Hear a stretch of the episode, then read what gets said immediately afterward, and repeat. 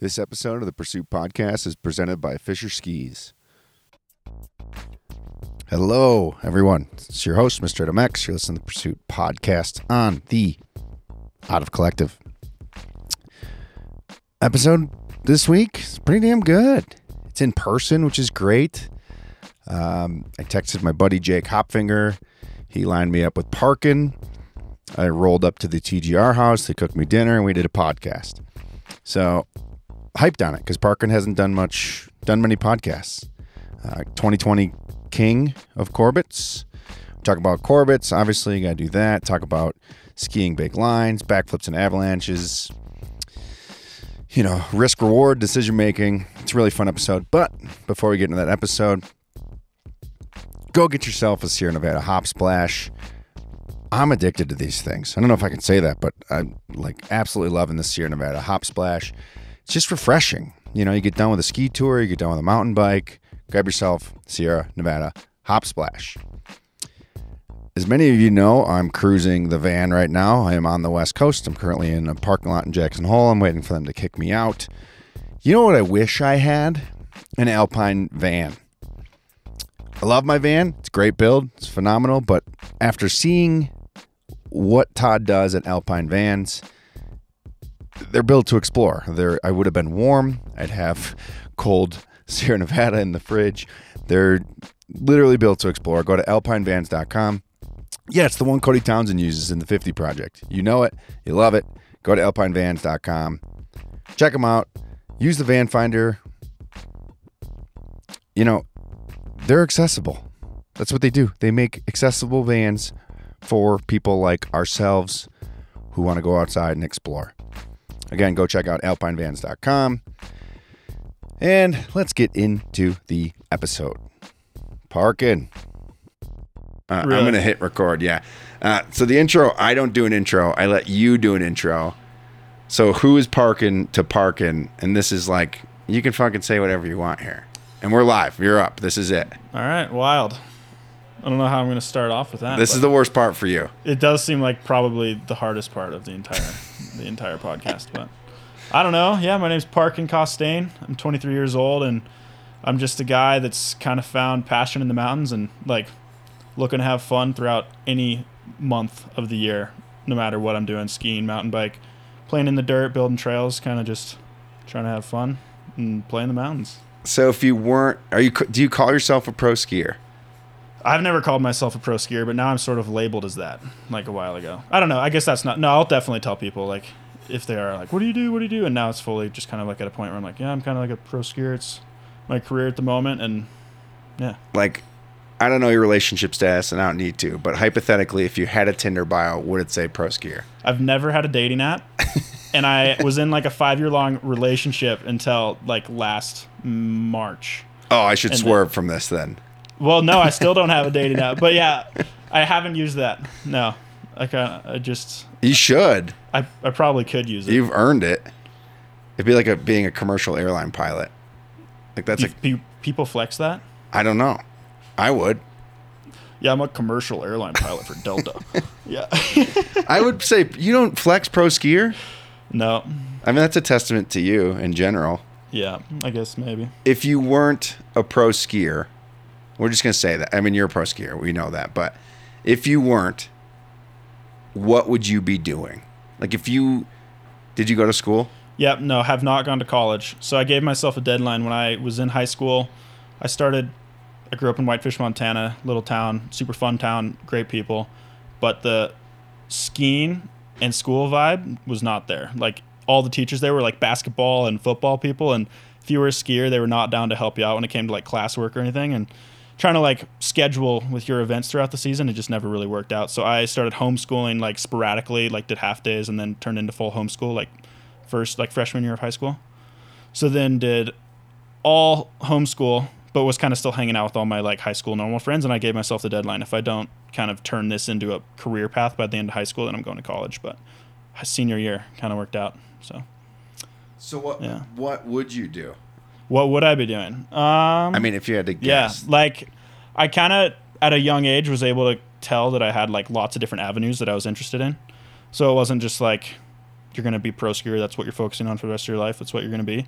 I was super into filmmaking when I was young. I started like a little film production company and bought like a gimbal before anyone knew what those things were. And Yeah. was going around doing real estate videos and trying to make like a buck throughout the summer. And my dad also owns a trail building company called Terraflow Trails. So that's how I saved up enough money at a Grom age to buy a snowmobile and then buy this like gimbal stabilizer. Was I was working all summer digging in excavators, building these like hiking trails and mountain bike trails around Montana. And yeah, I think that was a career path that I was interested in pursuing. Just full on was trail building, and then thought maybe I could try to pursue filmmaking. And then I was also like super into mountain biking. So if I was trying to pursue another like full pro career, that was where I was heading. But skiing was that was the pick, and you did it. I mean, you still got time, but like you're doing it. Yeah. It's pretty impressive. No, it's been sick, dude. Yeah, currently it's working out. Tons of props to my dad for being a legend when I was growing up. Like, literally, all this happening is like, it wouldn't have happened, I don't think, if he wasn't around. And he was the guy that was my film cameraman, traveling around, like, taking me to the backcountry, teaching me about the snowpack. And, like, that's kind of how I started to make a name for myself when I was younger, is I won the TGR Grom comp when I was, like, 15. And then two years later, I won the YG Ski Quiksilver contest at 17 and then from there then i started working with tgr so without my dad literally following me around the mountains and filmmaking me like as a little kid that i don't think i'd be in the same position Yeah, shout out to your dad for being rad. Well, just for like, not many dads would support their kids doing that. Yeah like no he was full gung-ho like yeah let's let's go like he was looking at the weather forecast like 100% committed to making this happen it was sick that's was amazing. awesome. I'm gonna pause because I think my battery's gonna back into this. I We're put, back. Yeah, we're back. I hit pause because my batteries are gonna die because I'm a shitty podcast host. So we're back. Um, Parkin's talking about his dad supporting him basically and trusting his goals, which is just fucking rad as shit. And you actually showing up and playing the game and doing it properly. Did it come easy? Like you won two comps and now you're kind of a filmer pro guy. Like you didn't have to grind it out too much. Yeah, like I had fully loved the competing scene when I was younger. I did the the way I fully got into this was there was this really dope up and coming freestyle park skier dude, Mitch Gilman. A few guys out there might know who he is. And then he was on the line skis like pro team at like 12 years old and then I was a couple years younger than him. I was 9 and he brought me to my first big mountain event at Red Mountain Resort in Rossland. Okay. So then from nine until seventeen, while I was still doing like I did like the couple little films, like the film production things, but was competing on the IFSA freeride circuit until I was seventeen, and then since I had those two film events go well enough, then TGR like heard about my name and was interested, and I got some sponsors, and yeah, 2018 was in Far Out, so first TGR film there, and yeah, kind of it definitely worked out really smoothly. Like I didn't have to continue to do the FWQs or like I loved competing though, so that's what I was interested in doing, but Do it you worked think? out well enough. Do you think you'll ever do them? Like I'm sure you can get a guest spot, or they call what do they call it, like the lottery? Or Yeah, whatever. the wild card. wild card. Yeah, Do you have any interest in that? totally. Yeah, I got a wild card two years ago after winning Kings and Queens. They gave me one for kicking horse, but then it was like middle of COVID, and then with my film season, it wasn't really going to line up. And I like want to do it at some point, but currently kind of have other plans. Do you feel you have something to prove? I would love to if I could put that on the resume as well. That'd be sick. But who knows, dude? Like the gro- like the people that are entering the event now, like everyone's starting to kind of throw down harder and harder each season, and it's getting much more competitive than it was. I feel like back in the day, like people are throwing down these days. So Yeah, it's. I had Griffin Post on last week, and he was talking about like when he did it. yeah, Like you just had to survive. Totally. Now you have to like You have to like throw down multiple tricks in the putting- middle of like a gnarly big mountain you're face. putting down a movie part, like in a competition. yeah, variable snow conditions. Yeah. It doesn't sound fun at all. Like I do. I do love competing. I like competition, so I think that's why I'm interested in it. But do you Yeah. compete in anything else? I know you're a mountain biker. starting to pursue like enduro events a little bit on mountain biking side, but I always have then also been into like filmmaking enough like on my own, but then also with like other little production companies that I enjoy pursuing that and yeah. How many days a year would you say you're actually getting clips out of a ski season? I think this is important for Yeah. people Oh listening. Dude, like you don't just go like ideally you'd go out when it's good and you just get your shots and then be done, but literally you can battle. Like we've been in Jackson kind of these last 3 4 weeks trying to get clips here and there, but then like weather moves in, weather moves out, sketchy avy conditions, and yeah, we've probably got like three days worth of like decent shooting conditions. I feel like, and like more can line up than that, but I feel like this year's been weird. Like we keep having like little hiccups everywhere we're going, but I think it's going to line up at some point. It always does. How many hours of skiing does it take for you to get, let's say, a three minute clip? I mean, obviously, this is a bullshit like, question. Like yeah, like edit. but like, wa- like no, but yeah. like, how many? Let's say, how many runs do you think it takes you? Like, it takes you a hundred runs to get a good three minute clip, or like, what is that number? This is a bullshit question. No, I totally. I feel pretty consistent. Like if it's like optimal conditions, I feel like I can like lay something down to get like a good run first, second hit. But to make like a full film part, it just takes like so many of those days that are very rarely lined up throughout the season. What changes.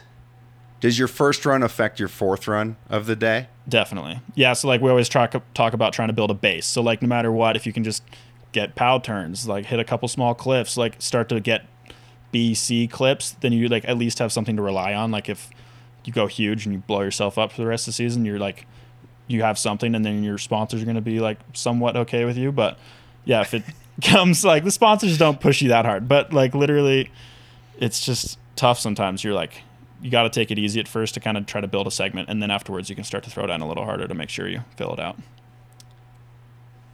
how do you like when you go into a day like you're filming tomorrow do you know do you have an idea of what you're going to do do you know what that looks like or do you get up there feel it and you're like okay this feels right let's do it Definitely depends on like what snow conditions you're getting yourself into. Today I'm fortunate, like we went out, scouted, got eyes on the train we're going to be skiing, and then took like detailed photos. And in my head right now, I'm definitely already able to visualize what I'm going to go do tomorrow morning. But some days you do roll up to a new zone and you're like unsure of the snowpack, you're unsure of like what the snow is actually going to feel like, and it totally changes your mindset going into it. But today felt good, and tomorrow have like three objectives that I think we can crush out in the morning, and I think it could be a pretty productive day. do you do are you a routine guy like do you do the same thing every morning that you film? Do you always wear matching socks? Do you wear the same underwear? Like is there superstition involved or you just like wing it? Definitely more of a wing it. Like i'm loose coming into the mornings. It takes me a long time to get to the trailhead. We try to get up really early and get there and i'm typically always the last one but i promise you i won't be the first one out. I'm going to be there till the end of the day. So we've got like super loose morning productions trying to get everyone up there but then i'm just like locked and loaded and ready to go for the day what does your trail snacks look like typically got a Clif Bar bottle of water sometimes add a little flavor and then uh, sometimes a sandwich like right now we're at lodge life right now and he makes the dopest like little bacon breakfast egg sandwich in the morning and they're always for breakfast but then i like wrap one up and put it in the tinfoil and yeah it's really good out Pocket there. bacon's like always a home run. yeah i'm still waiting to put on i ordered one but it never showed up like the muff pot for your sled so you oh, can cook I've the seen food those. yeah That's like a product they make. I thought people just like stuffed like tinfoil over their pipe. Dude, no, they like come from the factory. You can get like these, not the factory, like aftermarket factory, and they like weld on these little tin cans that open up and close, and you can make your chili, your like sandwich. You can toast everything on your muff pot, on your snowmobile. So you have like warm food when you're out there, dude. It's so fun. So I think I'm gonna give a little spoiler for everyone listening. You guys don't really tour. It's all sled laps. I'm, Yeah, I'm blaming you and Jake for this. Yeah, Jake and I put ourselves in this position, but it's it's been pretty fun over the last few years. Like it's almost a bit of a goal, like a challenge every time we go out. It's like this is the zone most people I feel like would typically skin. Can we set a like sled lap straight to the top of it? And sometimes it works out. Sometimes you battle for three, four hours, and you definitely could have skinned it five laps already, and you're not there yet. But when it does work out, and you build yourself literally like high mark, side hill, like put in a road straight to the top of this peak, and you just like session it, like lap after lap, it's it's, it's unreal. Do you think you get better clips because of it? it depends like if you have the time to set up that sled lap then totally but if it's like run and gun you're just trying to hit this zone like early morning you don't quite have what you need in order to like set a road i think yeah it's, it always depends yeah some days you get better These are a lot of wish-washy answers you get. i'm sorry they're not definitive dude It- the winter is a very unpredictable place There's the podcast with Parker where there's no correct answers. Everyone is just it could be. It could be, kind of is, kind of not. So how do you I assumed you guys were fitness gurus, but now I'm learning that you're you just rely on two strokes and Dude, two strokes are hard, dude. Two strokes and tur- I agree. I do yeah, agree. it's a workout. what what do you do to stay in shape? Because it's abuse. Like it is when it goes good, it's great. It's still abuse. When it goes bad, you have to be in shape enough for it to go bad and you be okay. Totally. Yeah, this is probably back to my dad being like a little coach when I was a Grom. He was pretty adamant that I go to the gym and try to train and prepare for the season. And yeah, starting at like 12 years old, he was like, "You should go like lift some weights. You should like build some strength up before the season, so you're not tired and we're trying to shred." And yeah, he's always been kind of right behind me, like even to this date. He's like, "Dude, you haven't gone to the gym in like three weeks. Like, you got to go build up some muscle." I'm like, "Dad, I'm strong enough right now. Come on." But uh, it's a good father-son relationship we have, and I think he kind of instilled that in me at a young age that preventative maintenance is a key to trying to hold on to this career as long as you can. So do you listen to him or no?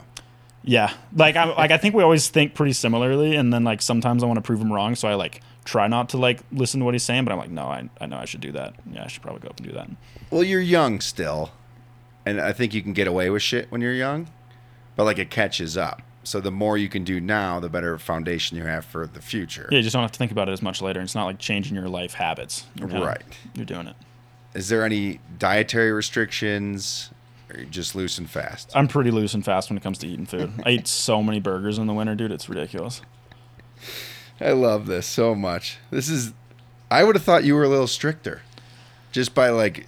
I think that's part of not being you. on like a team. Like I don't know. I feel like all the I feel like the park kids right now, like they're on like the U.S. team, like going to the Olympics. They've got like training that they're like regimented to do every so single day. They got- ruined. yeah, it's way different. How do you feel about that? I think like go ahead. I'll I'll let you answer the question. Yeah, like I'm pretty. I don't know. I think I'm glad that maybe I didn't like pursue that route. I don't know. Like it seems like they're having tons of fun, and I'm sure they are. But when it comes to like having to follow like a strict guideline going into everything, it, it's nice to be a little bit more loose. Yeah, I think that was the whole point of skiing, at least for me. I grew up playing team sports. Skiing was like the outlet. There Yeah. was no coaching. There was no and that's I think it's cool and I like that they're doing it, but I'm also like, man, like park kids are like the most They're like the loosest. I feel like, but then now they're getting like funneled into something that's making Yeah, it be like regimented. yeah, But then they're like regimented in like these like JNCO ass like wide jean. They're not in jeans, but like wide pants. Like it's so fun. It like doesn't make sense. Like their uniforms are like I know. baggy pants and tall tees, which are coming back, which I love. But then they're like, "Oh, I have practice," and I'm like, "But you have to practice hitting rails. Just go hit them." Like it's not. Yeah, I mean, I guess it's practice, but like, do you call it practice when you go ski big lines, like, and you don't film? no, it's just skiing. It's just skiing. Just like, skiing, it's not dude. practice. yeah. It's. Were you ever a rail guy? Uh no, I very little freestyle background. I grew up like competing on this freestyle team that I had back home, but our terrain park was marginal at best. It was pretty small. Can And, we? Go ahead. yeah, it was a small park. I hit rails. I remember learning my first rail and it felt great, but never fully pursued that route. Can we expect a park edit anytime in the near future? No, definitely not. I'm sorry. Uh, hey, don't, don't apologize to me. Um, why Big Mountain? Big Mountain is like mean. It's the meanest part of skiing. I feel. I also felt like it was pretty odd for me at a young age to like pursue it because like there were 100%. never like our little kids like oh I want to go ski that line like Big Mountain and I feel like that's changing.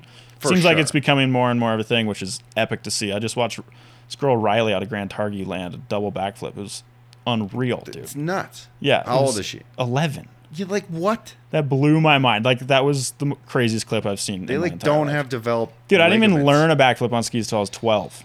She's eleven. Yeah, I'm 36. I can't do them. like, I don't know. Is it good? Is it bad? Like, what's your take on it? As like, Jake and I were talking about this yesterday. Like, after watching that clip, obviously things are going to keep progressing, but at a certain point, it's just like how, like I'm sure people will say this in ten more years, like oh, like how are they going to make it go any further? But currently, watching that 11 year old double backflip off that huge wind lip and stomp it, I'm like, what is she going to be doing in 10, 15 years? Like how is this going to progress that much further? But So let me take that a little further. How do you think you're filming for TGR now? You've been with them for five years, Yeah, this fifth year, I think. fifth season. How are we continuing? And I maybe you're thinking about this, maybe you're not. As an athlete, how are you continuing to entertain people? That's what you are. You're an entertainer. We're an entertainer. Yep. how are you continuing to entertain people, all while keeping yourself safe? Yeah, I try to never make it a, like a commit to a decision unless I'm like confident that the outcome's going to be like positive. I can definitely screw up. Like the other day, going into Corbet's went way bigger than I had planned on going, and just tomahawked and tweaked my knee. It's been hurting for the last month, but I definitely always try to like. I feel like I grew up with a bit of a level head on my shoulders and never tried to like make a decision that I didn't think was one that was going to have a good outcome. And that doesn't change even if there's cameras rolling. No, that totally applies to like everything that I do. Yeah. So like cameras are out. Like of course there's a little more pressure to like try to land the shot, but if it doesn't go well or if it just doesn't seem like the right call to hit that cliff right now, I'm not going to do it. And I don't really feel the pressure or like need to go and send it, which I feel like is a good thing. So this is your Mari moment, or my Mari moment for you. Tell me about this backflip that you did, like literally into an avalanche. Yeah, that was that It was worked out, best case, like fucking amazing clip. best case scenario for the worst case scenario. Right. For sure. Best case, worst case. Yeah. No, that was a wild day. Yeah, I was not too far from here actually. We were up in the mountains and filming a movie. Had a bit of pressure to get clips, but this one I felt comfortable with. Like we've been skiing lines earlier in the day, and everything seemed like things were in the right place for us to go and ski a face like this. And it wasn't a huge face, but definitely like big enough that if an avalanche happened, it would bury you and could definitely have a horrible outcome. But yeah, went into this line after warming up throughout the day, getting a couple like pretty decent solid clips like they made the movie and then headed onto this slope that was just a tiny bit different aspect from what we'd been skiing earlier in the day and had my line mapped out like had my line planned out knew what i was going to do down it and like everyone kind of thinks i just committed the backflip even though i knew there was an avalanche chasing me down this mountain but i was so focused and tuned in on like what i was about to do towards the bottom of the line that i just flipped having no idea that this entire mountain above me had just propagated like huge slide and So you didn't know that literally had no clue. It kind of broke like it was like skiers behind your peripheral up on the back Yeah. side of the mountain. Like The- it was wild. It totally happened in an area where I wouldn't have thought. Like I made a couple turns up top. Like if anything happened, like I'll I'll trigger it here and then I'll just like ski out the side. Like no big deal. You always got to have like a plan B if the line doesn't go according to plan. But this year or this line, it had totally seemed like things were moving in the right direction for me to ski it top to bottom. And I literally initiated the flip, got upside down, and like everything just like mentally slow mode for a second because I just saw the ground was like crinkling right below me and starting to like funnel through this little chute that I was airing over. And it's crazy because my GoPro had died right before at the top of the line, so I didn't get to record this. But I feel like I live it all the time. I just go back and like play that moment.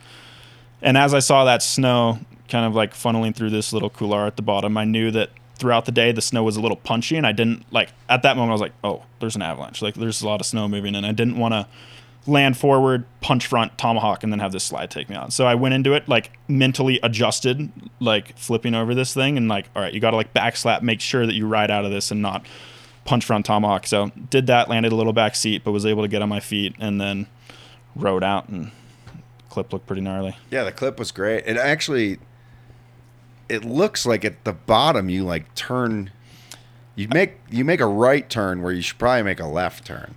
that was also me thinking about the camera angle at that point honestly i was like on my feet felt like i was in a safe position to like ski out no matter what and i saw this like little extra bit of it coming out and i was like if i tweak it over there it might make the shot a little bit gnarlier and that was like a last moment kind of adjustment that was questionable but uh yeah it's definitely not what you want to do when you're in an avalanche I love that answer though, because you're an entertainer, and like that is your job is to make clips. Unfortunately, but like, not there that not that there are any correct answers. I mean, we all know what you should do in those situations, but like yeah that is a great answer because it that's what you do. Like that's your job. You one you were you saw it happening like too late. You're flipping. You adapt. You adjust, and then at the bottom, because like you should have turned left. yeah well i was actually skiers right i should have turned skiers right yeah Yeah. Okay. Right. But yeah, it's No, it was a moment, and I definitely did that on purpose, which I haven't fully ever talked about. But like, I was on my feet skiing down a flat hill, like going down into a meadow, and I was like, I know how to do that. Like, I can just turn left a little bit and make this look way gnarlier. Yeah, So, make the clip make the clip look right. yeah. Did you get a lot of shit for it? Uh, there was a few articles that definitely people were pissed that I posted on social media, but I also didn't post it on social media like, wow, like look at this, it's gonna be obviously I knew the clip was gonna do well. But totally wrote like what we did wrong and like how this is a scenario that I really didn't want to get myself into and fortunately it worked out the way it did, but it could have been a lot worse. So yeah, there's definitely a few people out there that were not psyched and others that were like, Oh my god, that was crazy. How do you does that that's got it does that mess with your psyche? Not the people. Like just okay, you got out, you know mistakes were made that day that put you in that situation. How do you get back to the top to stack another clip? Well, that day we definitely did not stack any more clips. That was the last run of the day, and then last run of that like whole trip, we were kind of like, all right, that was too close. Like, can't do this anymore. But yeah, you just got to like trust the people you're out with. Make sure that you surround your people with, you surround yourself with people that you know of like something goes horribly wrong, you know that you're as confident as you possibly can be that they'll help try to make it right. So we go to like preseason training, just get all the AVI work we can, all the first aid and all the backcountry experience and knowledge that you possibly can get, which makes you feel more comfortable as an athlete knowing that like the people looking at you on this line are qualified and they're like meant to help make sure that this all goes according to plan. But uh, yeah, you just also never know. Like something could go horribly wrong, and I feel like that's something that in the past year and a half has really started to sink in a little bit more. And I'm getting a little older. I'm 23, and like compared compared to when I was 18, like I think there's a little bit more like thought that goes into that. Like, man, if my ski ejected right here and there's that exposure below me, if I fell off that, that would suck. Or if you're straight lining a couloir and the snow is really bad, and you just hook an edge and you smack the side of the wall, like what's gonna happen? Like, there's all these little things now that maybe are coming up in my mind that originally I was just like didn't think that they could happen, but now they obviously can. And yeah, it's pretty unsure out there. Yeah, and, and it has to change. You're still young. You're still like you can't. You're not comfortable yet, right? But like, it's your fifth season filming, so your first year you've pro- maybe I don't want to put words in your mouth, but like, you gotta get the shot. You gotta get in the segment. Maybe take a little more risk. Maybe take a little more chances. But as you get older, older in quotes, you have the luxury of like, today's not the day. Yeah. Yeah, there's definitely that mindset. Fortunately, I think like I came into it though, not having like ideally I wanted to throw down as hard as I possibly could and send it off everything. But this first TGR trip that I went on when I was 18, we just weren't presented with the conditions to do that at all. So I like went into it making a cool little segment up in Terrace, British Columbia, but it was a lot of tree skiing and little pillows. Like we didn't have ourselves in like a position to go just like huck meat, which at that age I think I definitely would have on my first trip, but uh yeah, I think I kind of like got to ease myself into it over like 2 years, which was nice and then yeah. Speaking of hucking meat, 2020 Kings and Queens winner, King, correct? It happened. It yeah. happened. And you go back. I feel like that's a competition. You do it, you win, and then you never do it again. Yeah, I know, dude. But it's crazy though, because that year, like, it went so well and smoothly, and like my body didn't hurt, and the double backflip went perfectly. I was like, man, like we'll make it even sicker next year. And then conditions weren't quite as optimal, and then the light was really flat, didn't quite do anything that much sicker. And then the year after that, it was just bulletproof ice, and I kind of like held out hope maybe like the conditions were just gonna like continue to be optimal, and the season beforehand was gonna be going really well, and I'd have like some brand new thing that I wanted to do, but yeah, it's kind of just gotten gnarlier and gnarlier in my head, I think, and I'm like definitely a little bit hesitant as to like what I want to try to do in it. But uh, yeah, it's a lot to put on the line now. Like having had that go so well a couple years ago, it's like it went the best it could have. What are you gonna do now? Besides, like you could get back on the top of the podium, but it's a big ask. And it's just like, uh, obviously, this was my first year there. And I was sitting in the lobby of the Continuum when everyone got the text that it was a go. And the mood from the athletes instantly, like, it was like someone telling them like their cat had passed away. Oh, dude, I know. like it just like sucked the life out of the room. Yeah, Which for me, a spectator, a media guy, vibes were high, everything was good, everything's pumped. And then it was like we're going live, and that was for me a moment of realization of like, oh, these people, these humans, you like this is scary. Like you're it's you're filming all year and now you're tomorrow's go time and you're to put possibly your film season on the line. yeah. Why?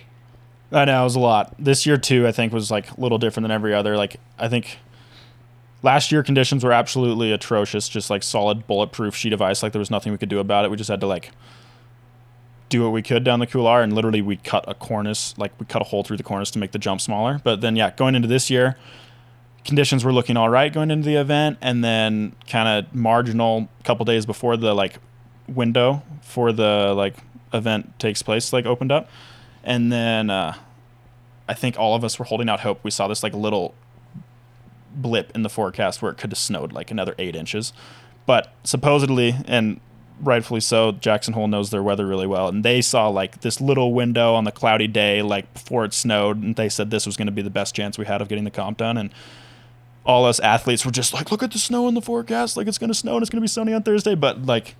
Jackson Hole knew their forecast, and then they were honestly 100% right. But all of us that evening got like this text right before the like we go to bed and are about to wake up and go jump into this thing, and we were just like, "Oh God, it's tomorrow. We're doing it," because it definitely weighs on you, and we're like intimidated to jump into that thing. But I think that's good uh, for people to hear though. 'cause yeah. I think I think the thing with Corbet's is like and I think why it's such a spectacle is like my high school buddies who sk- still go on a ski trip once a year have dropped into Corbet's.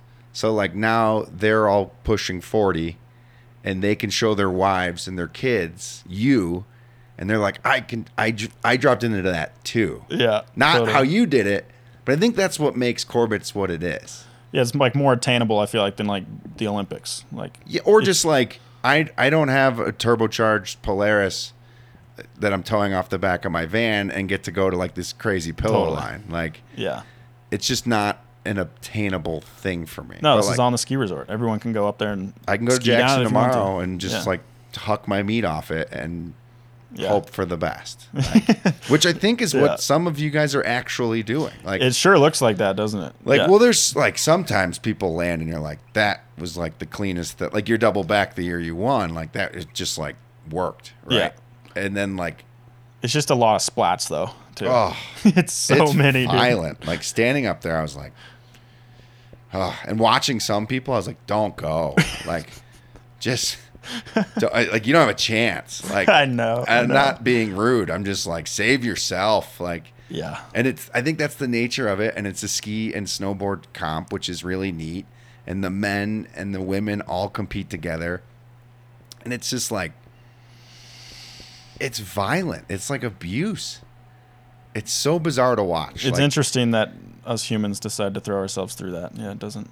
but you've always been a competitor. Like, have you ever just watched it? I watched it the first year it ever happened, and I was like super psyched on it. It was just like blower pow, crazy cork seven in the top, and it was just like that one hit, or maybe it did switch five, but it was literally just like the one hit into the couloir, and then you just got to like ski pow and like a couple little cliffs. But the event has definitely evolved over the years, and now there's like more hits down the middle of the couloir and big park jump at the bottom. So yeah, I haven't gotten to just watch it as a spectator since then, and Will you continue to do it?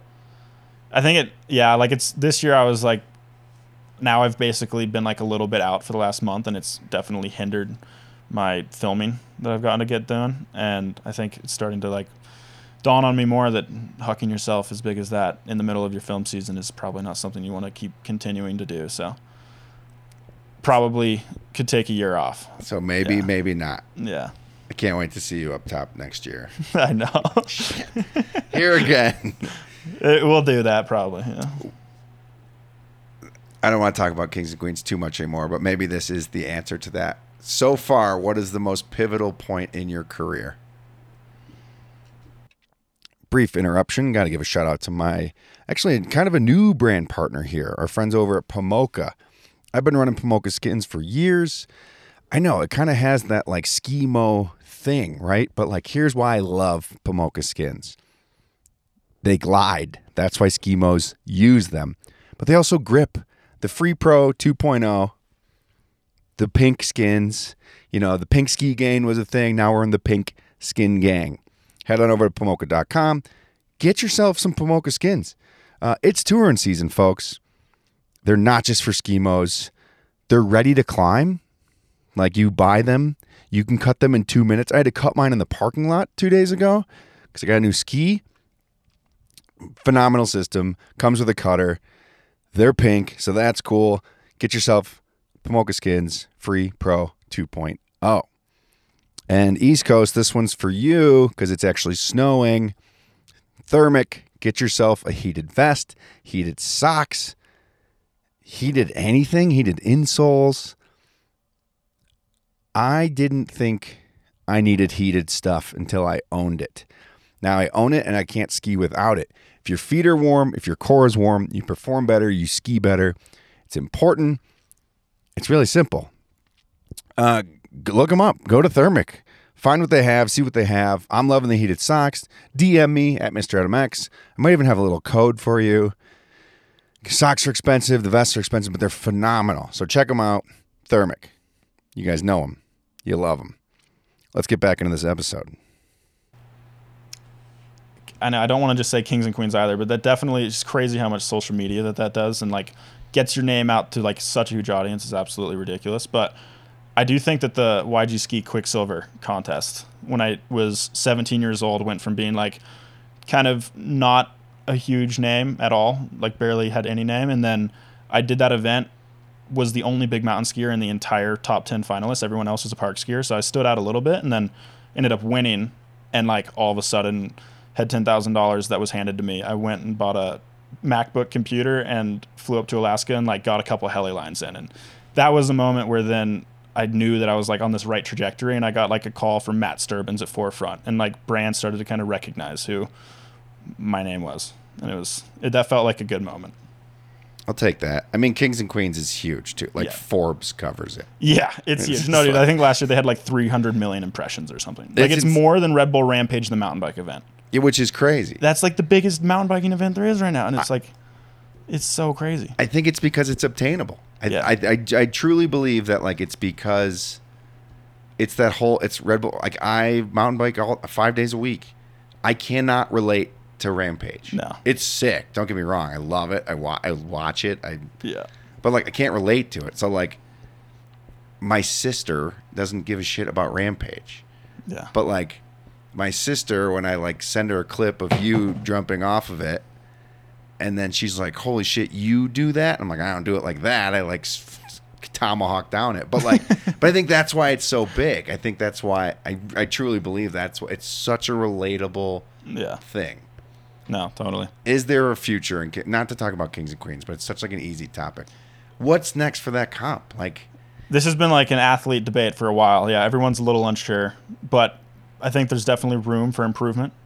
Whether or not it's like changing up the park jump at the bottom or just letting it be a backcountry feature, and then there's just like so many different ways I think that they could still tweak the event to make it different because I do want it to evolve. I don't want it to just be kind of stagnant and kind of keep continuing on the same path that it's on currently. But like this year, we almost put a rail in the top of it I thought about it. Like, there I was, uh, like, a few conversations and we almost did it. So I think that's going to happen in the next year or two. And, I mean, it sadly has to. I think we should make the hotel smaller. dude, that was ridiculous. It's like it looked beautiful, but like we don't need a ski off. Shout that. out Corey Jackson for just dude. like I know. being someone who would go off the top of it. yeah, that was unreal.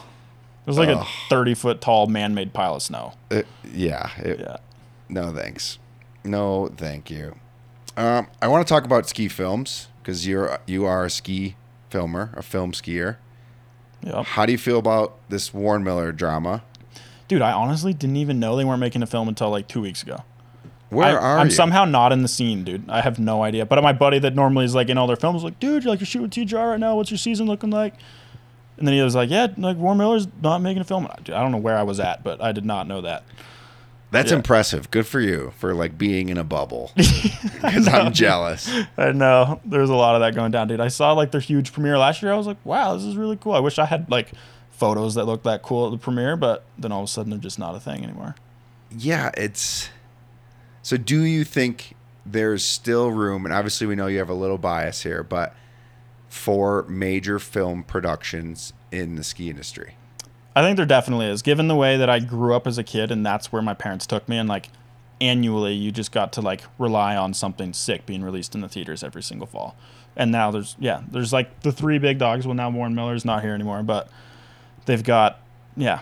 I feel like the big ski productions will hang on because of the way that it makes like the youth feel going to like premieres in the fall and being able to maybe want to be in a film like that one day or at least like find out about it.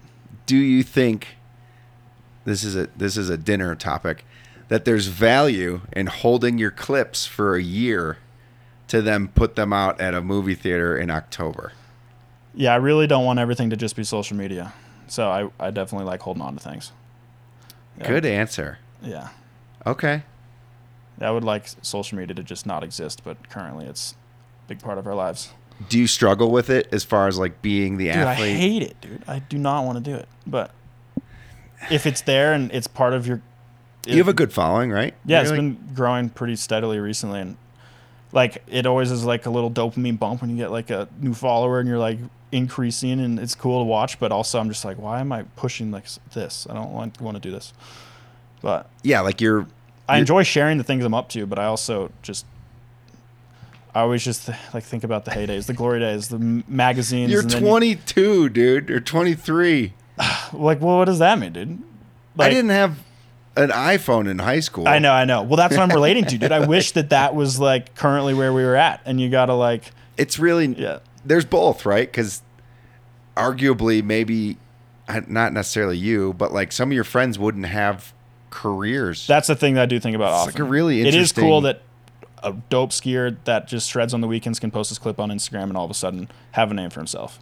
but it's also like insane that you post you like riding an insane pillow line and it gets like 10k, and then you post like a mole getting attacked by a bird and it gets like a million views. Dude, it got like two and a half million, dude. Yeah, like yeah, it's absurd. I know. It's like where in the algorithm, where's that little like, how do you hook onto that? Because we are using social media right now. It's like this is so dumb that a ski clip is gonna like not get any attention, but then this little rat will just get. I don't know. so I think if we knew, we would.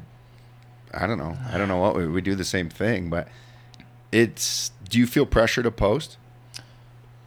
yeah, yeah, definitely not like all the time, but definitely want to let people. Yeah, I feel pressure to post totally. I need to feel like I'm keeping people up to date, which is hard to do sometimes. What's the weirdest DM that you can say that you've ever gotten? Dude, I don't get very many weird DMs. I get a lot of yeah, honestly, it's a pretty boring answer. I'm sorry. I got a lot of like I just responded to another kid today, like some aspirational things where kids are in like a similar position I was in when I was a kid and they want to know how did you get to like what you're currently doing and I like responded to this kid today that was just like, dude, literally like the trajectory you're on now is the same one I was on. Just if you're passionate about what you're doing and you want to turn it into a career, just give it a little extra effort and you'll get there. Yeah, and there's a little luck involved too. Totally. Like it. yeah, there's definitely luck, and yeah, I'm super fortunate to have had the father that I had and the family that was supporting me, and a lot of that goes a long way. But if you're talented enough and you're like throwing down out there and you're able to like work really hard, I swear you're gonna get there. What's the most overplayed shot in ski films? Like in general, like a trick or something, or just, Just like in your opinion, what is like? What could you do without in every ski film for the last twenty years? You're like, ah, there's that loading the fireplace shot, or like, yeah. Like I love cinematic clips, but there's a lot of just like cinematic portraits, or like like scenes. I don't know, but they're scene setting clips, sort of like. they- No, I know. They, they rely, there's but yeah, no they are answer. overplayed. There's no wrong answer. Like Yeah. I'm super recently. I think the correct answer, if there is one, is FPV. Right? Like that's like the new FPV drone. yeah, I know. Like it's dope, but it like makes people sick sometimes. There's, I feel like I. It depends on the FPV pilot. it's yeah. amazing. But like if we're talking about like in the last five years, that's Yeah. been like how many FPV shots can we like throw into a segment? Like, It's definitely not new anymore. It is. Don't get me wrong, it's phenomenal. But how do you feel about boa in ski boots? I have not tried it. I've got boa in my sled boots right now, but I think that's a little bit uh, more attainable. I don't think you need to crank them down as tight as you do in a ski boot. But who knows? I haven't. I have such horrible ski boot feet, dude. It's ridiculous. yeah, like I've been struggling for years to make my foot comfortable in a boot. So maybe the boa is the way to go, but I doubt it could get stiff enough. Yeah, I. Time will tell, right? Like uh, that's going to be the push, right? Someone, because it all comes from racing. Someone on the World Cup will either win in a boa or not, and then that'll be like, Do you remember seeing the Bode Miller clips of him in full tilts? Yeah. like training, yeah, fully legit, dude. it's amazing what Yeah. you'll do if someone's paying you to do it. That- yeah, It's- I didn't ever see any tags on his Instagram, but like they were probably there. he was not skiing those for free. You don't think so? No way. Not comfort, dude. No way. He, dude, that guy can ski. Like you can, whatever you want about like his seven different ski brands that he's been a part of and everything. Yeah. But like, that guy can flex a boot. So like, I know. I know. they had to have made him like a special tongue. And yeah, like a 28 tongue. yeah, I don't know. Yeah, because it goes to ten is like the stiff. Yeah, I don't know. I have no. He had to have gotten paid. There's no way. He's know, in a. Scarpa now. Yeah, I haven't followed his feet that closely. I'm a big feet follower. Um, he's in a Scarpa. I think he's in a Quattro. Their Okay. new four buckle, and Yeah. like, he's not doing that for free. There's no way. Yeah. Uh, did you see the most? You don't see anything, so I don't know. You missed Warren Miller not having a film, but did you see the most recent article? I think Ski put it out on their hatred for pow surfing. No, that was Freeskier. Free Skier put it out. Dude, I gave him some flack the other day, and they shared my pow surf clip. They're trying to win the people back over. Oh, I didn't even know that. This would be a great interviewer question if I knew that. Yeah, dude, I saw that. I know they honestly internally they said that they didn't like this article that much, but they just put it out there, and I'm sure it did great on the algorithm because there was so much just freaking argument in the comments. He was angry. the guy did not like it, dude. He why are you so mad? Pow surfing.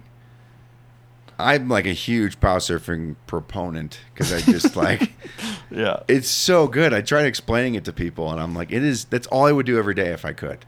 dude, the soul replenishment is unreal. yeah, It is. Yeah, I don't know. I, I did see that though. I tagged them in my post, and people like caught wind of it, and then all of a sudden, Freeskier shared it on their story. I was like, "You guys are doing good." Yeah, they figured out how to make skiing cool. You just post pow surfing again. this is this is where we've come to. I know. Um, you bought a rally car. It's not a full rally car, so that's definitely been a like I think my whole family. So this is where it stems from. My whole family is like really into motors, but obviously motorsports are notoriously expensive, and we did not grow up with wealth when I was a kid, and we all had like wished that we would probably be rally car drivers or race car drivers, but we ended up being ski bums instead. And then I uh, recently was like able to stash some funds away, and then found a really good deal on this crazy Pikes Peak built race car thing that is a WRX, but it's a super old one. It's a GC8. If anyone out there knows what that is, and then it's got like the bubble. no, it's even earlier. Okay. It's so old, dude, but it looks sick. It's like What year is it? 19, it's like 98 to 2001. I think. Okay. But uh, yeah, my brother is incredibly into STI, so he knows everything about these cars, and he's like, dude, this is the sickest deal you could ever get on one of these, and it's so close to being what you want. So it's got like a full cage in it. It's like rally spec. It's got an insane motor, and right now it's set up for street. But this summer, passion project, putting the rally suspension on it, full skid plate, and gonna try to make some videos out there. It's gonna be cool. Are you gonna have like a vlog? Are you gonna? I feel like that's your moment to vlog, right? like yeah but vlog i don't know maybe i could do i started vlogging a few years ago i tried. It was so much work on my own It's doing hard. that it was insane dude. I was filming every i was filming for like three days straight and then editing for like two days straight while still trying to like have a ski career and like pursue everything else. It was so much work. So i wasn't able to sustain that. But this could be a good vlog moment. I've considered it. I think what i'm probably going to do is try to do like a hoonigan style video but then tie it in with mountain biking is my plan. Okay. yeah. Trying to branch out a little bit. Are you gonna like pitch this to sponsors to like? I have a full. proposal currently that I'm like tossing around with the idea to to a few brands. what if you don't know how to drive well? Uh, I'm just pinning it, dude. I'm just gonna go full pin, and then we're gonna get a couple good clips, and then hopefully some rad mountain biking, and it will look cool.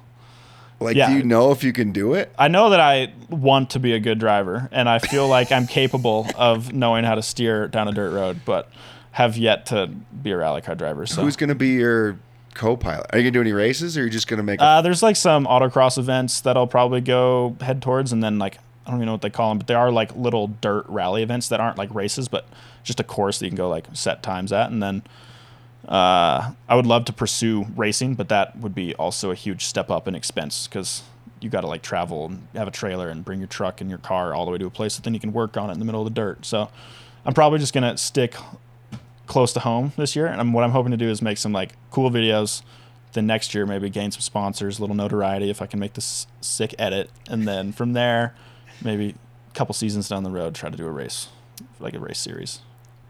is it? Will it be a street legal build, or it'll be full on? Yeah, rally cars are supposed to be street legal. So right. But like, you'll No, have this it is- this- registered and insured. Yeah, I just insured it. It's registered and it needs blinkers currently, and uh, but it'll be fully street legal. Will you drive it daily? Not daily. But like, you'll drive it. I'm definitely gonna drive it. Okay. Yeah, you'll see me at the coffee shop. You're gonna get arrested. I'm very nervous for you. You'll see the clips, dude. I'm very nervous for you. Uh, mountain biking is this? You're pretty good on a mountain bike, from what I gather. yep, I like mountain biking. But you're good at. it. I like mountain biking. I'm not good at it. There's Did a you grow up difference. doing it as like a? I mean, I grew up riding bikes. Yeah, I'm very good on a bicycle, totally. but I'm just not a good mountain biker. Like it's weird. I'm really good on a dirt bike. Like I'm not na- that good on a dirt bike. The Yeah, nastier it is, like the harder enduro it is for me on a dirt bike, I'm phenomenal. really. But like mountain bike, if it's like chunky, I'm like, ugh, like I just don't, I don't trust it. Totally. Yeah, dirt's firm, dude. It's not nearly as soft as snow, but I've felt pretty comfortable over the years, and I feel like I've gotten more confident and going really fast. And yeah, I'm starting to pursue a couple enduro events now. And then last year I did an EWS up in Whistler that I got invited to after I did like well enough in this pro qualifying event at Silver Mountain that then I got invited to an EWS, which is like the pinnacle of enduro series. And I ended up having a mechanical and literally getting last place because my bike was completely broken on the first day, but it was super fun and I was able to kind of hang mid pack once I once I found out how to make my bike not break. And then uh, yeah. So will you? Do you want to take that somewhere? Like, do you want to be a pro mountain biker as well? Like Michelle Parker's got a Red Bull helmet, mountain bike, and Yeah. ski.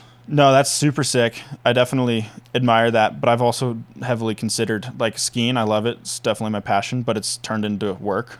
Like the way that you go throughout the season, like knowing certain things have to get done and heading into like summer, I really love pursuing mountain biking and like want to pursue it, but I'm not sure like at what level because it's super fun right now and if it had to turn into more of a job, then I'd probably like it a little less. So, Okay. yeah. All right. That's a great answer. You got some good. An- you got some wish-washy answers and some good answers. Thanks. Yeah, I'm a little all over the place. You're on Scott skis. That's new for this year. Yep. Can we expect a pro model coming? I'm not sure exactly what we're going to call it, but we're working on something right now that's really sick. I think the public's really going to like it. I'm not sure if it'll have my name on it, but I'm definitely been a big part of it, and it's going to be fun to like continue to help with design over the next year and a half. And I think you guys are going to have a good time with it. Is this your first time being involved in like creating a ski? I was definitely involved with Black Diamond in creating a ski and had like four years over there that I was super grateful for. And there was always like the kind of hope of maybe getting a pro model one day down the road. And it just kind of took a little bit too long for like things to get put in place in order to make that happen. So it was not my first time working on a ski, but this might be the first time it comes to fruition. I think you had a. Maybe I shouldn't tell anybody, but I saw you at Jackson with the new ski, and it was like. It was soft. It, that was the first prototype like- model, like- dude. It was a noodle. Yeah. I saw Yeah. you flex it, and I was like, "Okay, that is not going Yeah. to market." No, that one was not going to market, but honestly, it's so fun to play around in the powder Oh, sure. It was actually insane. So tell me the perfect ski, the perfect quiver killer, is like how wide underfoot. Yeah. Give me the specs of it. Until this year, I had never been on a ski narrower than 112 underfoot. So I like fatter skis. Typically, I'm like a 115 guy. Underfoot, I'm like 6'3", so I like pretty tall, I'm like a 190 cm, 192. And then uh, I like my side cut though, and I also like camber, but it's got to have early rise. Okay. So yeah, not too flat, because then it's not like playful enough. It doesn't have like the spring and like liveliness that you can have. And then with the like sharper side cut, then like around a resort, I feel like it's still manageable in the backcountry, but I like to be able to shred down a resort and then just like hook an edge and like carve back up a hill and like hit a hip or something. So super long side cut, not a fan of. And then uh, yeah, like a little bit of playfulness in the ski, but still be able to charge on it. Are we doing metal? No metal. I've been on no metal, which can still like hold its own. It doesn't need to have metal in it to be stout enough. If you have the right wood and you have it like laid up correctly, you're able to kind of hold it together without metal. Maybe metal in like the mounting plate for the bindings, but like as far as the flex of the ski goes, I don't think it needs it. All right, this is the part of the show where I just ask you really rapid fire one answer questions. All right, we'll see if I can hang. There's not a there's not a lot. It's not very hard. like how quickly do I have to answer these? It, I give you two options, and you Oh, just okay. say one of them. Okay, sick. It's very it's very Okay, this is chill. it's very very easy. I promise. Pizza or tacos? Tacos, Playlists or podcasts? playlists, Pool or beach? beach, Fruits or veggies? fruits, Text or call? Call. Calling's like or texting's like calling at one mile an hour is my friend's favorite quote from when he was a little kid. You're a call guy. Call guy. Yeah, texting is so slow, dude. I, you're a young kid. I figured to be a texter. Comedy or horror? Comedy, Waffle or pancake? waffle, Groomers or pow? definitely pow. Coffee or tea? Coffee, Run or bike? bike, Two stroke or four stroke? definitely. So, dude, I don't know. Dude, dirt bikes are sick. I like the throaty 450, dude. That's But- only one answer. All right, uh, two stroke. And all tur- everything's turbo now. All sleds are turbo now. I know. I just love the sound, dude. I had a 450 for a minute, and it was just like, oh, it sounded so good. I'm so anti four stroke. Yeah, no, you don't like it Two for stroke what? forever. Like, you don't like Well, I don't have a sled, but if I did, it'd be a two stroke and four stroke sleds. Never. Don't ever. do 300. I have a 300 cc two stroke. For dirt bike. dirt bike. I just got a 300 XC. Yeah, that's Yeah, why I have XCW. sick. It's the best. Yeah. Why I'm would you ever want that. four stroke? Well, if any sort of enduro, no, you don't want it. But I feel like some guys like track or just like enduro. I don't know. No way. No. So this will be my last kind of question here because it's kind of loaded, but kind of not. But also, like, do you ever feel bad or are you conscious? And I'm not telling you how to feel because I burn a lot of oil too, but like, it's all this protect our winners, human powered. I'm not saying you're anti it, but like, we're you're a snowmobiler I'm definitely a snowmobiler. taking Yeah. machines out there. Are you excited for electric? Dude, I'm psyched for electric. Like, just, someone just came out with one. yeah, they weigh like a thousand pounds. it's like though, not Yeah. there yet. Like it's No, I'm totally about protecting the environment. I know that there's like a lot of yeah. Like, I'm I- not saying I you hate totally- the environment, but No. like I it, and I think you can do both. I think you can do those things yeah. and like still care about the environment, right? I know, But but, it- I'm definitely fortunate to even be in that position. Have you ever taken your like CO2 impact test Oh no. to see how much you like ruin the environment? no. I took one of those, dude. It's horrible. Like I don't like I didn't even like fill it out that much. I take like a couple flights a year, which not everyone in the world gets to do, and then go snowmobiling and drive my car back and forth to ski resorts. It's insane how horrible for the environment I am, and I feel horrible about it. How do we offset that? I don't know. One day, fusion energy. Ugh, fusion energy. Yeah, I. It is such a shit question because you're like, I'm just trying to live my life, and I'm like not Yeah. throwing garbage out the window. But Dude, I pick up garbage, dude. But then you think about it, and it just gets dumped in another hole on planet Earth somewhere. You're just like, oh my gosh. fucked. We're all fucked. Yeah. Um, Parkin, who sponsors to thank, support to thank, people to thank. Just And- go ahead. yeah. Thank you so much to like huge family support. I think that's key. I'm excited to have a family one day, and I'm going to try to support them the best I possibly can. And yeah, thank you, mom, dad, brother. You guys are amazing, and thank you so much, Scott. Scott Skis, Scott Sports. We got Backcountry, Moonlight Basin, Polaris, and yeah, I feel really fortunate to be in that position to have these people supporting me, and yeah, it's been sick. Where can people follow you? Follow me on Instagram at Parkin Costain. I kind of quit using Facebook. As as you should. I don't really use TikTok.